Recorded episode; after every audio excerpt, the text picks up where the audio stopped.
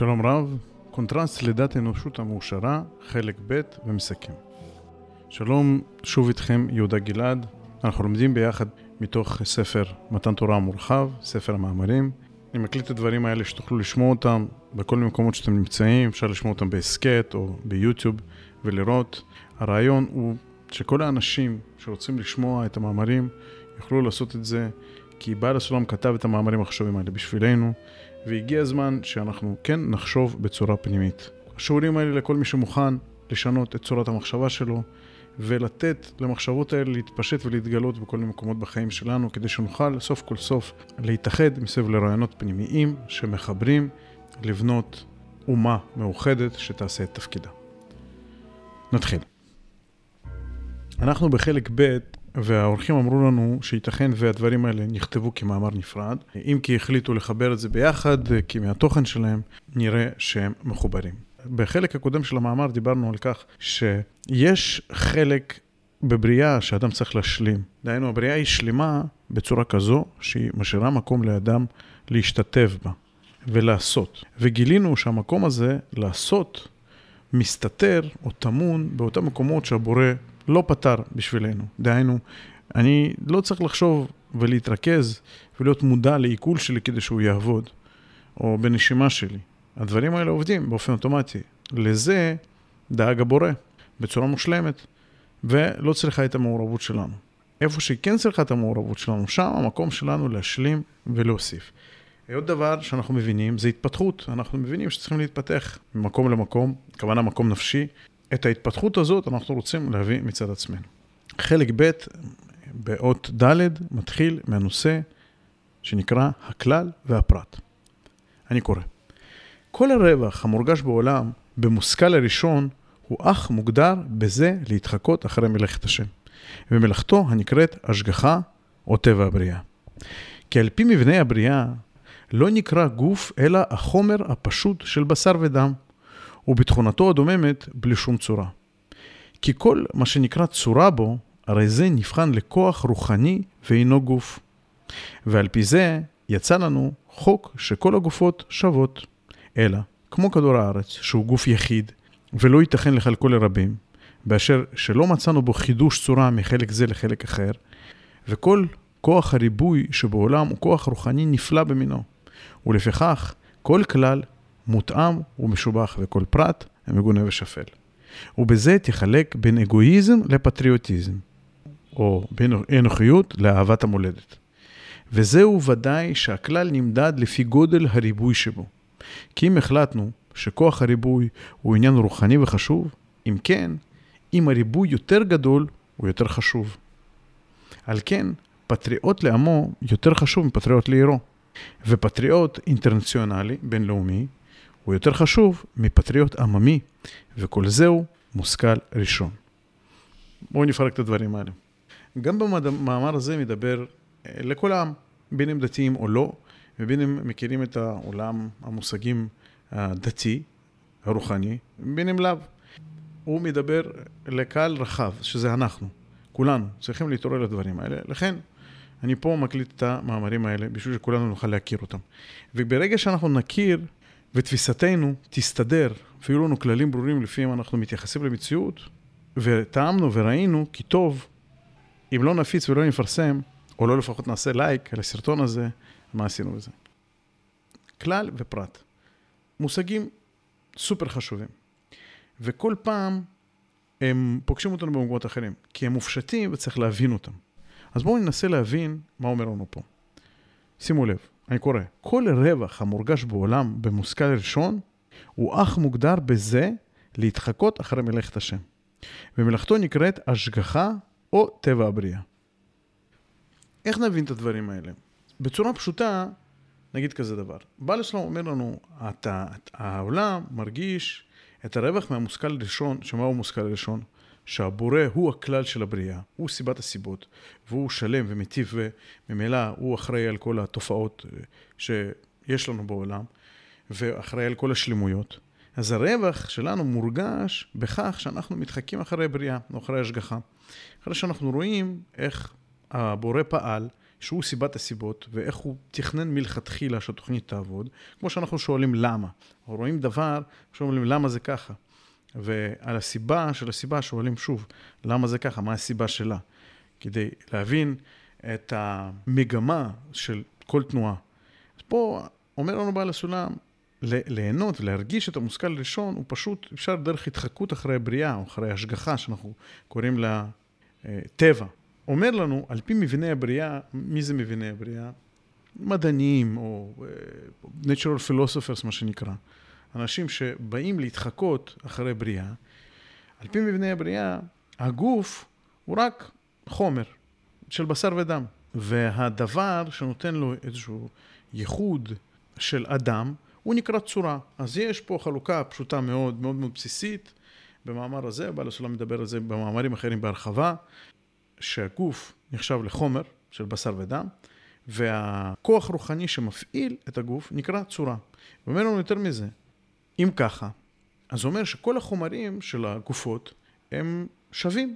זאת אומרת, גוף של אדם הזה או גוף של אדם הזה, מצד הגוף, בלי הצורה של האינדיבידואל שבתוכם, הם נחשבים לאותו דבר. לאותו אוסף של אה, מולקולות אה, שמרכיבות את הגוף. והוא מניח לנו את זה על השולחן, שזה הדבר הוא ככה. יצאנו מזה חוק שכל הגופות שוות. אני נותן לנו פה דוגמה. אלא כמו כדור הארץ, שהוא גוף יחיד, ולא ייתכן לחלקו לרבים. למה? באשר שלא מצאנו בו חידוש צורה מחלק זה לחלק אחר. כדור הארץ, על פניו, יש בו הרבה מאוד uh, צורות שונות וגיוון גדול מאוד. אבל אז למה הוא גוף אחד? למה הוא דבר אחד? הוא אומר, כי הצורה שלו, של, של כדור הארץ, היא אחת. הוא לא הופך למשהו אחר פתאום, הוא לא נוהג בצורה אחרת. כמו אנחנו יכולים לראות בספרי מדע בדיוני, שיש כוכבים מומצאים, שיש להם טבע שהוא אה, משתנה מאוד בגלל כל מיני תופעות. זה רק דמיון. אומר, אמנם יש בו כל מיני ריבועים של כל מיני צורות, אבל לעניין כדור הארץ, כדור הארץ הוא גוף יחיד. הוא אחד. כי הצורה שלו, של כדור הארץ, שהוא כדור שיש בו חיים, מים, והוא מסתובב מסביב לשמש במחזור מסוים, הצורה הזאת היא אחת ולא משתנה. אז הוא נחשב לגוף יחיד, לפי הצורה שלו. לפי הצורה שלו. מוסיף, כל כוח הריבוי שבעולם הוא כוח רוחני נפלא במינו. שימו לב, ריבוי הוא כוח רוחני נפלא. על מה אתה מדבר? הרוחניות זה דבר שהוא צריך לאחד דברים ולהגיע, להביא דברים לאחדות. אז איך אתה מדבר איתי על פירוט שהוא כוח רוחני? כי פה מדובר על ריבוי הצורות. ריבוי הצורות. כי למעשה, דבר לא נבחן מדבר אחר, אלא בצורה שלו. וצורה זה דבר רוחני. אז מעכשיו אני אשאל את עצמי, מה הצורה שלי, או מה הצורה של המעשה שלי? מה הכוונה, או מה המטרה המיוחלת מהמעשה הזה, שהיא מעבר לזמן ומקום. איזה ערך פנימי אני רוצה לקנות, ואז אני אוכל לראות את הצורה. כי צורה זה בדיוק מה שהיא אומרת לי, איזה ערך פנימי אני רוצה לקנות עם הדבר הזה. הוא דבר רוחני, צורה הוא דבר רוחני מעבר לזמן ומקום. אומר לנו עוד, לפיכך, כל כלל מותאם ומשובח, וכל פרט מגונה ושפל. ובזה תחלק בין אגואיזם לפטריוטיזם. פרט שהוא רק נושא לצורות, אם לא נושא צורה, אז הוא דבר מגונה. אבל כלל שהוא נושא צורות, ולמעשה ריבוי, הוא דבר משובח. ופה נביא לנו דוגמה, כמו אגואיזם ופטריוטיזם. מה זה אגואיזם? אגואיזם זה להיות מחובר יותר לפרט. שהפרט והפרטיות שלי זה דבר שהוא מגמת הפעולה שלי.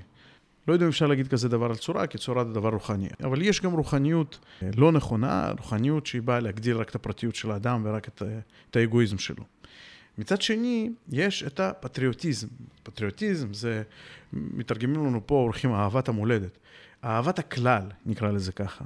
אני רוצה להיות מחובר לכלל. זאת אומרת, אני מזהה את עצמי עם הכלל. אז ממילא אני יכול לזכות להשראה של כל הצורות השונות שיש בכלל. הלאה.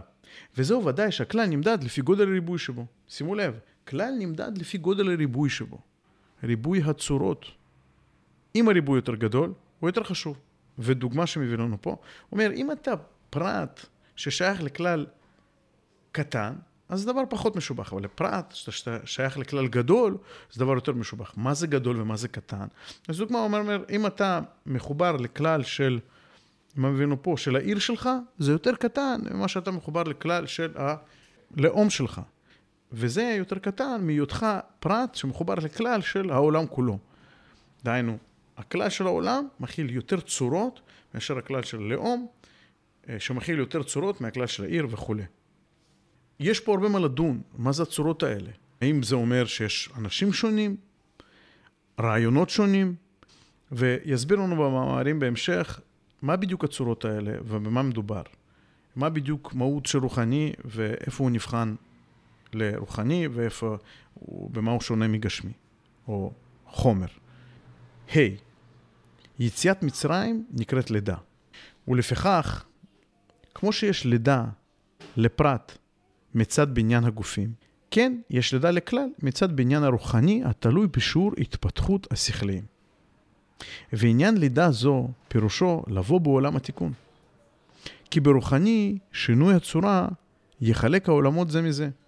ואם אתה מדבר בסוד הריבוי שהוא עניין רוחני, אם כך, צריך אתה להבין את הלידה מבטן אמו, שהוא עולם החשוך ומקולקל בכל מיני לכלוך ואי נעימות, אי נעימויות, אל עולם הנאור בכל השלמות, דהיינו עולם התיקון.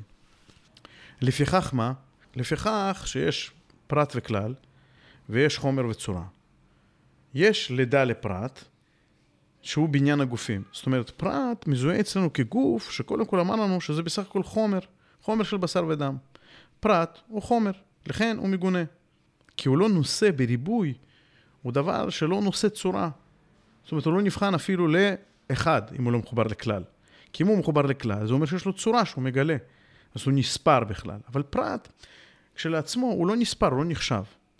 אז הוא אומר, יש בניין לפרטים, שזה בניין הגופות, לידה, שהוא נולד, שהוא מתגלה, אה, החומר אה, מתהווה. הוא אומר, גם לכללים יש לידה. מה זה לידה? מצד בניין הרוחני התלוי בשיעור התפתחות השכליים.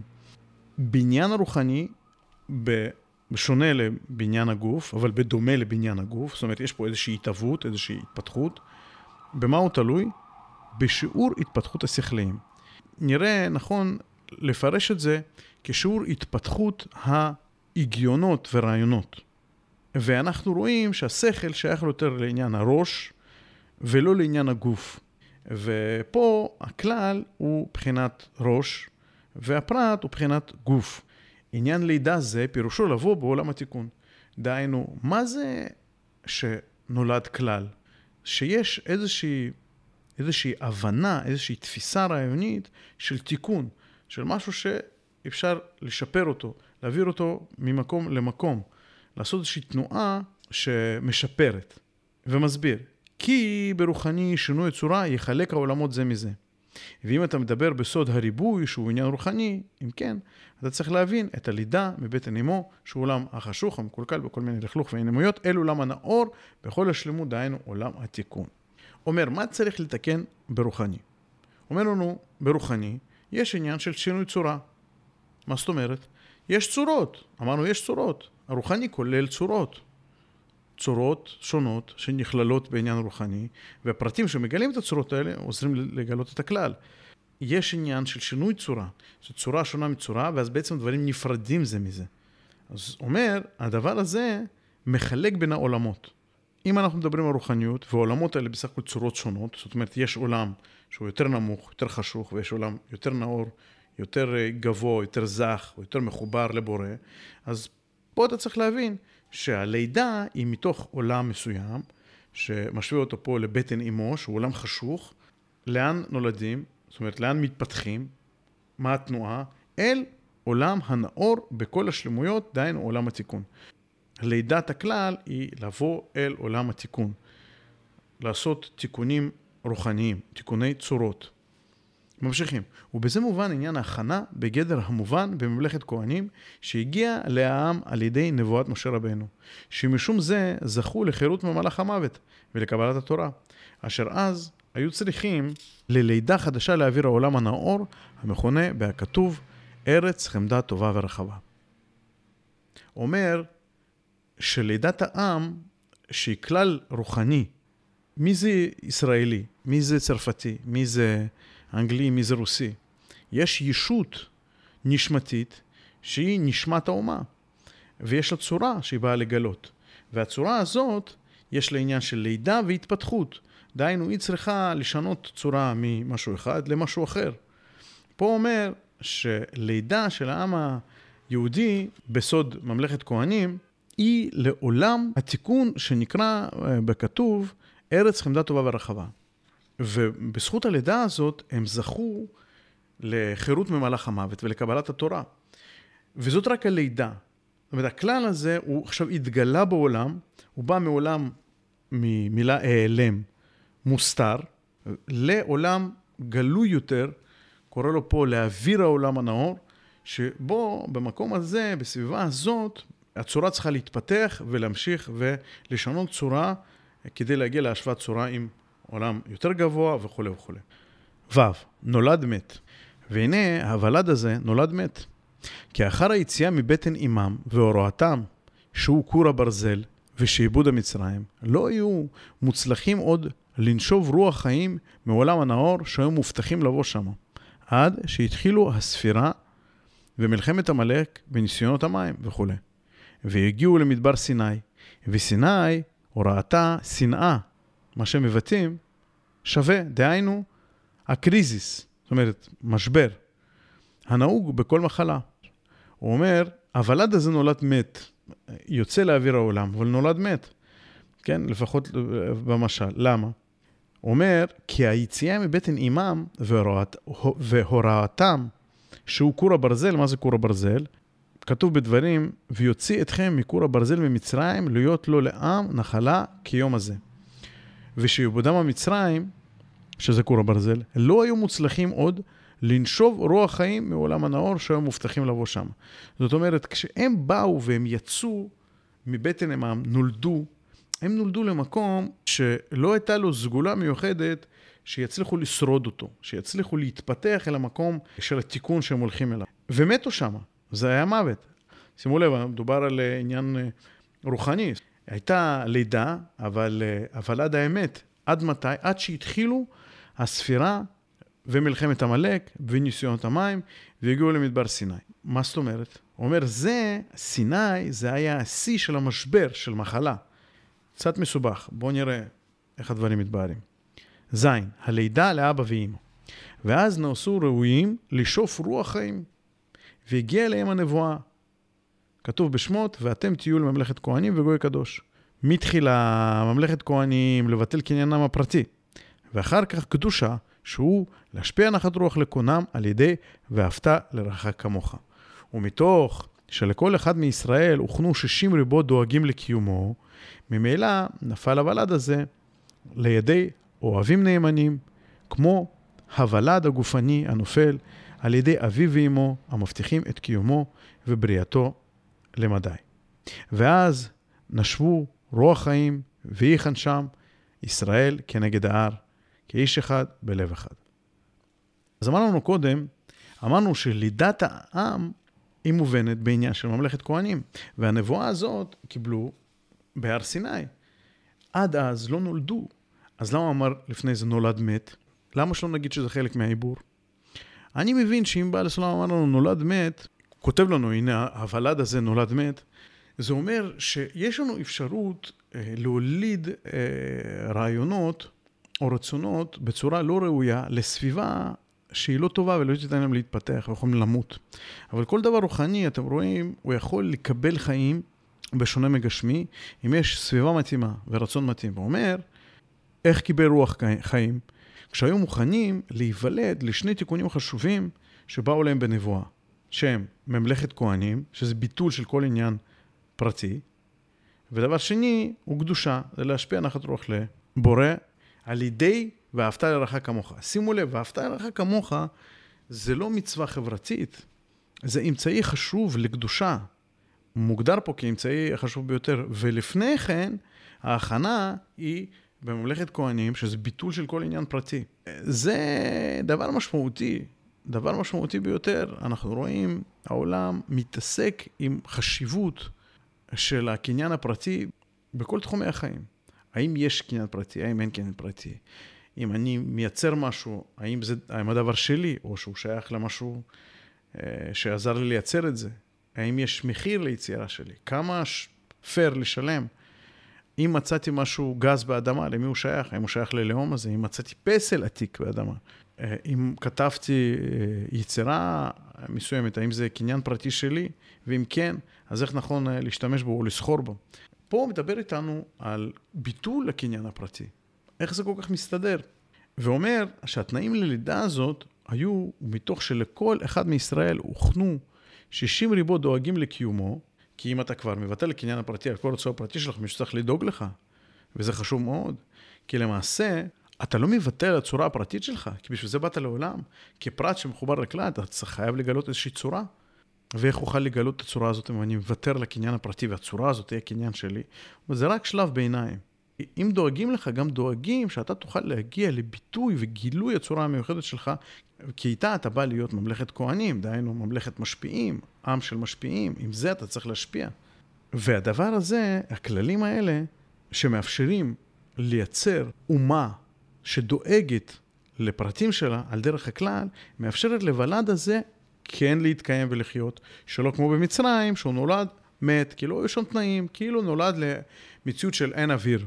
ופה נולד באמת, והייתה לו מציאות של ואהבת לך כמוך, אני השם, שיכלו אנשים מטעם החיבור שלהם לכלל, מטעם מצוות השם, מטעם מצווים ועושים, דהיינו לא מטעם הפרטיות שלהם, או מה יוצא לי מזה, אלא מטעם ציווי השם, מטעם המצווה, להגיע למציאות של ואהבת לך כמוך, וממילא להכין תנאים לקיום, לחיים של הכלל הזה, שזה אתה נולד. ח', חלק אחרון, סיום והלידה. ותדע מכל זה, אשר הכלל משתווה תמיד עם הפרט. שהשם יתברך בעצמותו לא ירגיש את הריבוי, שהוא תמיד בסוד רשות היחיד, ותקיש טובת הכלל מהפרט. כמו שמציאות ולידתו של הפרט, אשר ערך השם יתברך מכוח הטבע, הוא נבחן מעת לידתו וביאתו למקום שהכין השם בעודו, שנקרא עולם הזה. נבחן שדאג בעדו שיפול על ידי אוהבים נאמנים שיטפלו עמו, ויבריאו אותו לכל צרכיו בתכלית מסירות האהבה. כן הכלל כולו. אם רוצה הוולד לצאת לאוויר העולם מתוקן בעד כלל כולו, אז ידאגו שהילד הכללי הזה ייפול אל הורים נאמנים, אוהבים אותו במסירות נפש, לא פחות מאבא ואימא. והיינו על ידי המצווה של אהבת זולתו, בדומה להכנה של מתן תורה.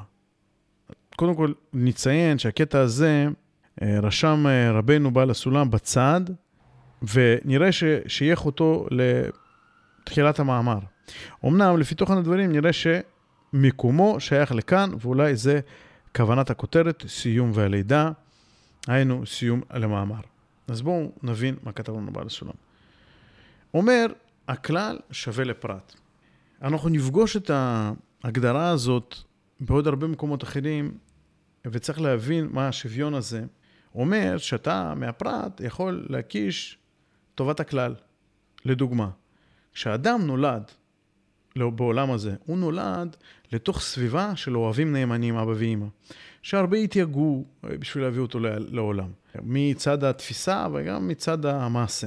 ואחר כך אפילו שהעבודה הזאת היא קשה ואין שום תמורה מאותו תינוק או תינוקת שנולדו, ההורים מוכנים לעשות מאמץ עילאי כדי להבריא אותם ולגדל אותם. הוא אומר, זה פרט שמלמד אותנו איך ההשגחה מסודרת ואיך אנחנו צריכים להתייחס ללידת הכללים הרוחניים. שגם כאן צריכה להיות סביבה מסודרת, שהכלל הזה יכול להיוולד ושמישהו יטפל בו. והוא אומר, בעניין של הכלל של עם ישראל, הסביבה, כמו ההורים, אבא ואימא, שאוהבים את התינוק הנולד, הם, שימו לב, מצוות אהבת זולתו, בדומה להכנה של מתן תורה. זאת אומרת, כמו שהוא נולד בזכות המוכנות לפעול באהבת זולתו, כך גם הוא יוכל להתפתח להבריא ולגדול בזכות המצווה הזאת. ועכשיו אני רוצה לשאול אתכם, כמה הדבר הזה הוא מרכזי בחיינו? תראו כמה פעמים אומר לנו את זה. יותר מזה, הדבר הזה הוא משמעותי לדברים מאוד מאוד גדולים. כמה אנחנו מפנים מקום לדבר הזה בחיינו? האם יש לנו מסגרת מחשבה כזאת? האם יש לנו מסגרת פעולה כזאת? האם אני בן אדם שהולך להתאמן בחדר כושר, או עושה ספורט בצורה כזאת או אחרת, או עושה דיאטה כדי לשמור על הגוף שלי, האם אני גם דואג לפתח את צורות המחשבה שלי, את צורות ההיגיון שלי, את הכללים הרוחניים שלי, שזה האימון המרכזי, אהבת זולתו? כן, אבל זה קשה, מי אני יכול לסמוך? תתחיל עם השכנים שלך. תתחיל בתוך המשפחה המורחבת שלך, בקהילה שלך. היציאה מהפרטיות שלנו, היא מאפשרת לנו להיוולד לעולם רעיונות רוחני גדול, שבו ריבוי הצורות הוא עצום. אתה לא נהיה מקובע לתפיסה אחת, אתה פתאום יכול להכיל הרבה תפיסות אחרות. ואנחנו צריכים את הדבר הזה כדי להתלכד ולבוא ליחד של האנושות, ואנחנו רואים שאנחנו סובלים מאוד מפילוג ופירוד חיצוניים בגלל החיצוניות השולטת בתפיסות שלנו. אני מבקש בשם בעל הסולם שנתעורר לעניין הזה של אהבת זולתו.